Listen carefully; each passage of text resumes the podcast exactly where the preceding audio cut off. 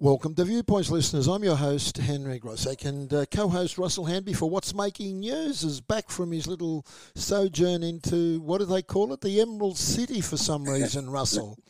Do they Sydney? Is it the Emerald yeah, City? I wonder why, is, why would they call it the Emerald City? I suppose I think it's the jewel and the crown, do they?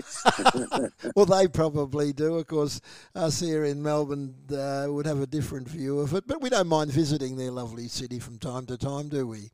No, no, very good, uh, good place to visit and stroll around. You know, yeah. Yeah. Did you get down to? I, I really do. I mean, it's lovely down by the uh, the harbour there, isn't it? And yeah, we the rocks yeah, we were, and all that area. Yeah, down Circular Quay and near the casino around there, and then uh, Darling Harbour. It's got quite a lot of good features, hasn't it? Mm. Oh yes, yes, yes. And so you had a good time while you were there. Yeah, caught, caught up with a couple of mates, so we had a good time. a boys' uh, weekend. excellent, a boys' weekend. And you had no homework uh, for this program, so um, we can get stuck into it. But you could find out why it's called the Emerald City. All right. There's your homework for next time. yeah, I thought I knew that was coming when you were mentioning it. Yeah. When when. all right. We'll, You're awake we'll up to me, are you, Russell? Yeah, I'm, i think after 20 years, I, I get to know you a bit. it's our 22nd. It was 19. It was August 2001, wasn't it, when we started? Okay, well that's uh, yeah. uh, just gone 22 years, isn't yeah, it? Yeah, yeah, yeah. And um, I think we started with our children's program. They were doing some calling for Premier League cricket at the time, and of course that didn't really suit the kids. So from 2020, uh, 2002, I remember I had a chat with the the late um, the late David Lenton, who was the an icon and a, a stalwart at the station, and had a great commercial. Uh, career too. Always uh, was fond of telling the story of how he broke the um, broke the uh, interview with Ronald Biggs, who disappeared to Brazil, wasn't it? That's right, the great train robber, wasn't The great he? train yes. robber, and David Lenton uh, was the person who got the scoop interview on radio. David was fond of telling us that story, uh, as, as, as, as, he was entitled to. But he came to us and said, Look, uh, we'll get the kids to do their own program, and they've been doing that uh, on Casey Radio for now, what, 22 years. Yeah, so they'll so they'll be well well into their 30s. The ones who started, won't they? You yeah, know? and I think I think somebody who came along a little while later, one of our students, Bryce. Um, Heishold, he, yep. he spent some time at the station in various roles, and uh, I think he's a professional journalist now, isn't he? Yes, and he, I think he's got a show on, on a, an ABC station down in Gippsland or a mm. community, something like that. But he says he's a, a, journalist with the local papers down there. Yeah, well, I, I, keep in touch with him from time to time, and he always. Um, I think as a teacher and a school principal, you're always proud uh, of, of, your students' uh, achievements in life, and Bryce is certainly one of those many kids. And getting into radio, uh, uh, for our school was a good thing, not just for a journalist career, but um, the kids love the radio program, don't That's they? right. I can remember years ago when he was in grade six, I visited the school. You showed me around. I think it was to see your, your new uh, audiovisual area you've got there. And Bryce came running up to me, of course, because he was you started as a young kid on radio, didn't he? He on did. Casey Radio. He certainly three, did or 3SER as it was originally known all the time, yeah. yeah. And so, and, and, now, goodness me, he's now a journalist and uh, I see his Facebook page occasionally and he's certainly doing well. Oh, and that's lovely, lovely to hear. And anyway, nostalgia aside, getting on with what's going on now in 2023, Russell, um, the Herald Sun, city running on empty. Vic's last to return to CBD office. Melbourne has the lowest return to work rate in the nation as CBD office towers still stand largely half empty. The city also has the greatest variance in attendance through the week, with Friday office attendance up to 30% lower than that recorded on a Tuesday and a Wednesday. Fascinating stats, um, setting us out as quite different to the rest of the major cities, Russell. Yes, and of course that uh, has been the pattern for many, many months, really. And despite major employers uh, stepping up their efforts to force employees back to the office, the CBD, uh, the office occupancy rate is only 56%. That was at the end of September. Now that compares with Sydney of 75% and Perth 91%. Uh, now the peak occupancy uh, does occur between Tuesday and Wednesday in Melbourne. That's 63%, but that compares with 83% uh, maximum in Sydney and Perth 96. So we, we are well behind those uh, cities, aren't we? Now, in, in the last 12 months, Melbourne's attendance rose 13%. Now, that's well off Sydney's recovery rate. They came up from 49% to 75% last year. And we're still influenced by the COVID lockdown, the ramifications of that. We never sort of pulled out of it as regards our work because that's when people had to work from home, and a lot of people like that idea still, don't they? Yeah, because uh, when you look at the reasons why, I mean, one might be transport, but then Sydney's not an easy city to get around and commute, um, no. and it's it, it, gets more congested than us, so it couldn't be that. The other cities are smaller, but. Um, but yeah, maybe the, the long lockdowns we had, uh, people haven't yet come out of their shells from that. They perhaps, no. as you're right, they prefer that. Now, apparently, uh, across Australia, the attendance is higher in the middle of the weeks everywhere. The ah. average is 76% Tuesday to Thursday. So, Monday and Friday, the cities are certainly noticeably quieter, and the traffic accordingly too in the, those areas. Now, some institutions have issued return to work mandates. Banks, I think, mm. some of them have done that, and others have linked bonuses to attendance. So, you'll get more money if you turn up at work. Um, don't know. Apparently, though, the Victorian Chamber of Commerce and Industry chief Paul Guerra, he says Melbourne workers average three days a week in the office, and, and for the across the other states, it's very close to five. So we are, I don't know whether we're actually lagging behind, but we, we don't uh, go as often as they do. Yeah, we're either leading the way with this hybrid working approach or we're lagging behind getting yeah. over it. it. it. depends on what perspective, ultimately, I think, Russell, that, that you want to take with that one. What would be your take on it?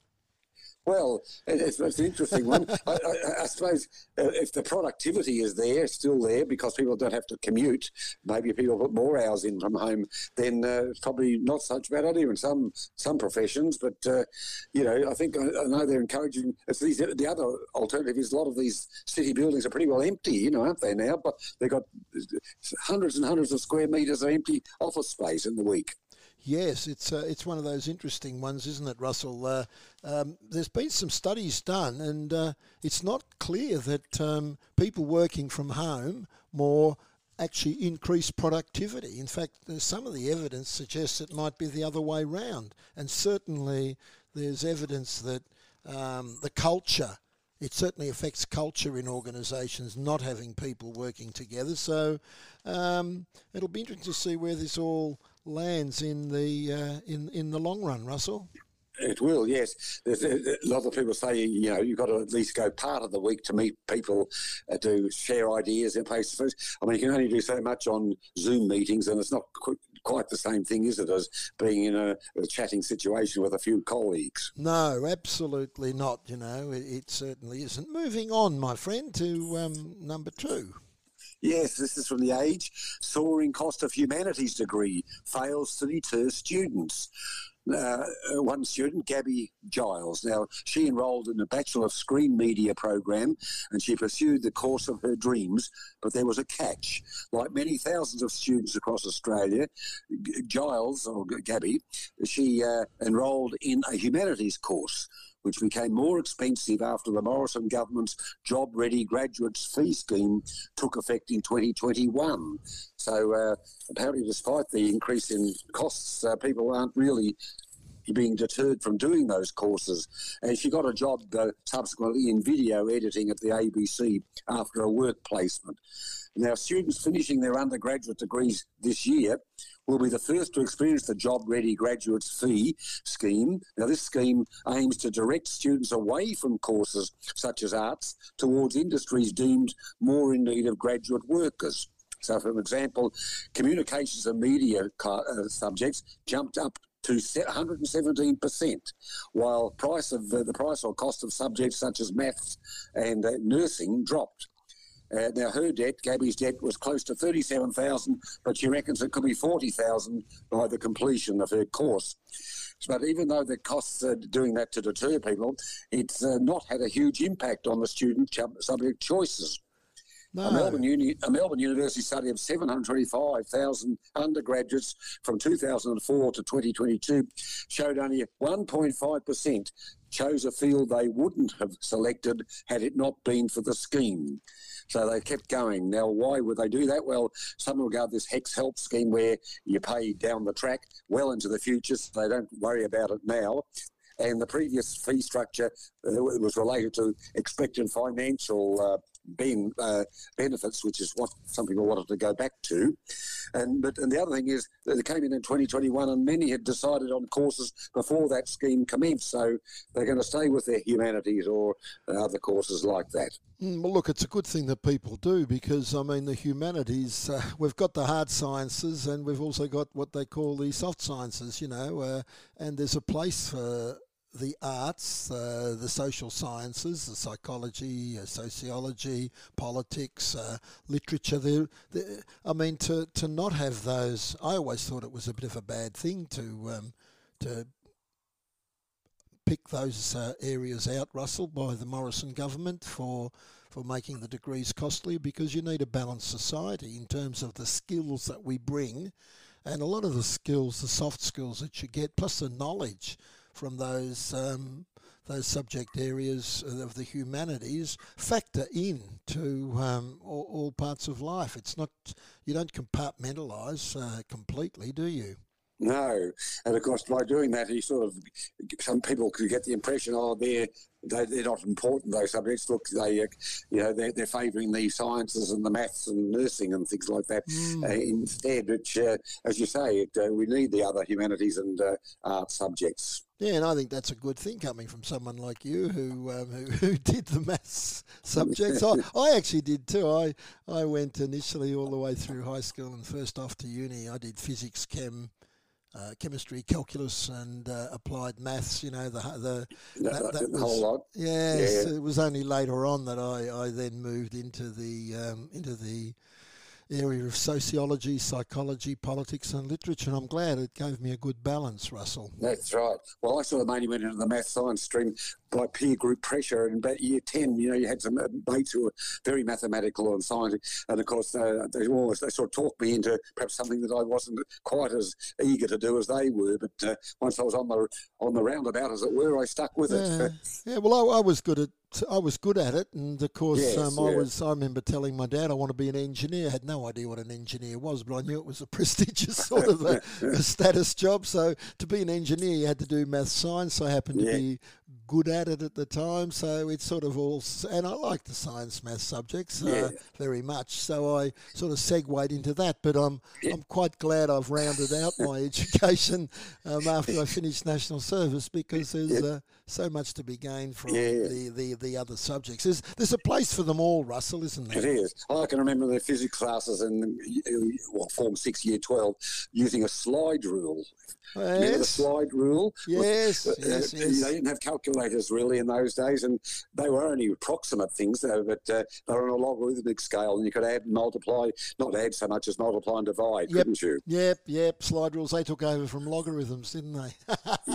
well, yeah, the old Kaye and Laby tables, you remember yes, them? Yes, yes, I remember. Yeah. well, that's reminiscing anyway. That is, that is. We'll move on. And also, uh, uh, we learned how to do it from the ground up. We didn't get uh, calculators and things to work all these things out. We actually had to learn how to do it uh, and understand the process, which which certainly helped. Yes, the next one, Russell from the Herald Sun, shopping fever in fashion. Gone are the days when we groan at the early Christmas shopper. You know the types, the ones who smugly remark they've ticked off all their Christmas list presents as you frantically with furrowed, sweaty brow, try to find a spare moment to hit the shops amid this festive season rush. Yes, we've met all those. Oh, I've done it. I've done it. Yes, you know, nose in the air.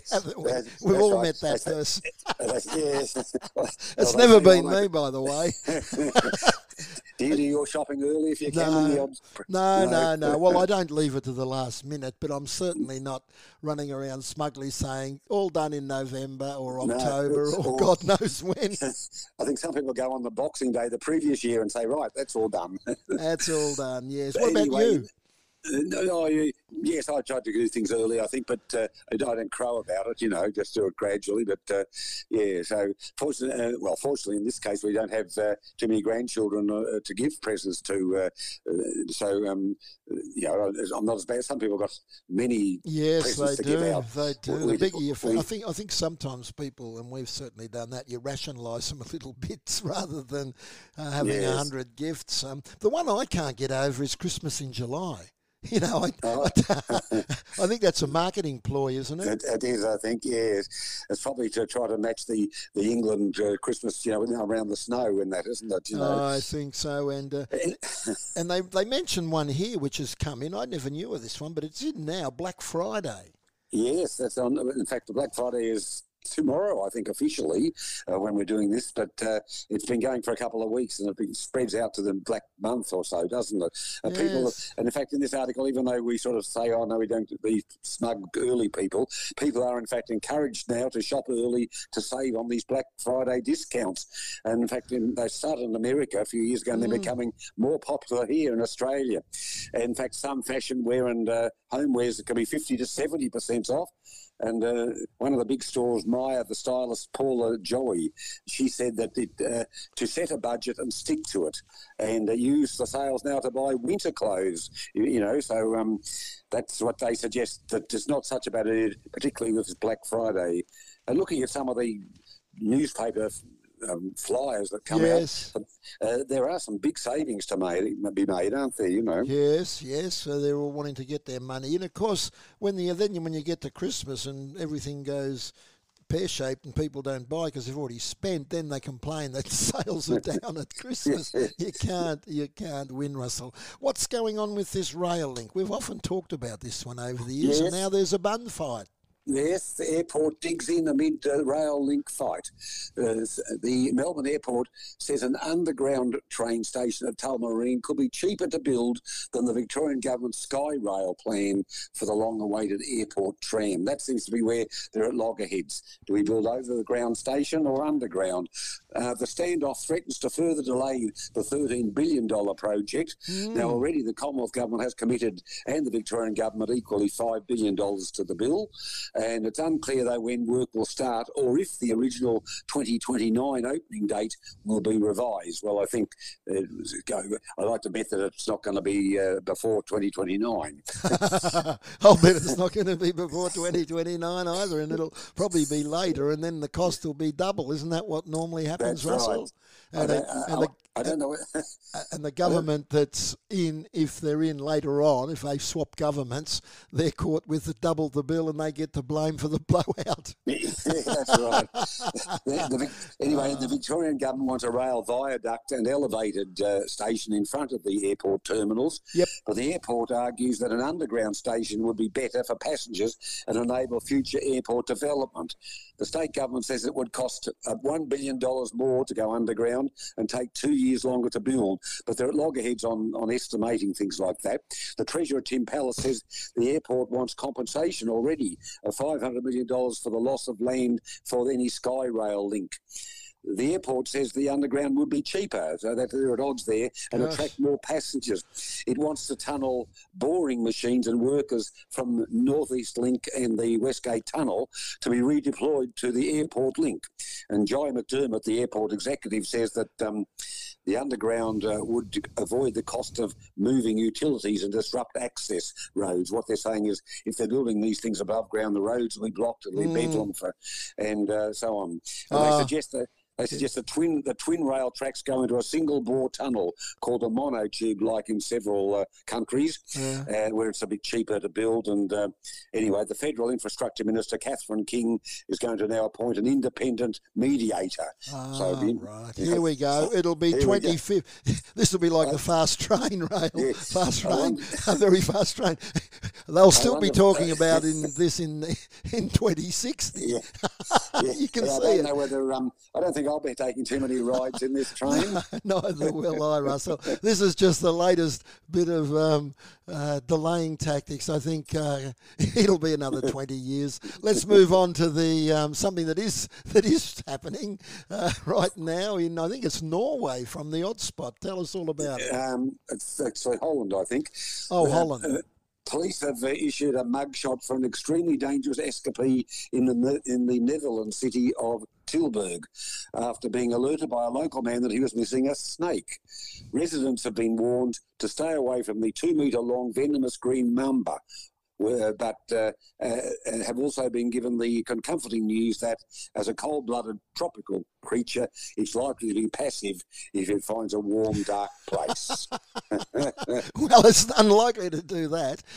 But no, that's right.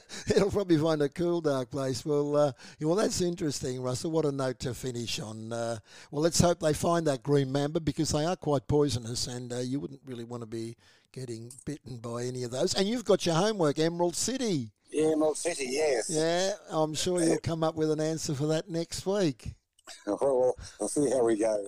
we'll see how you go. That was Russell Hanby on What's Making News, listeners. And yes, I don't think we'll be catching a very fast train to the airport anytime soon, overground, underground, uh, God knows which way. Uh, catch you next week. Have a great weekend.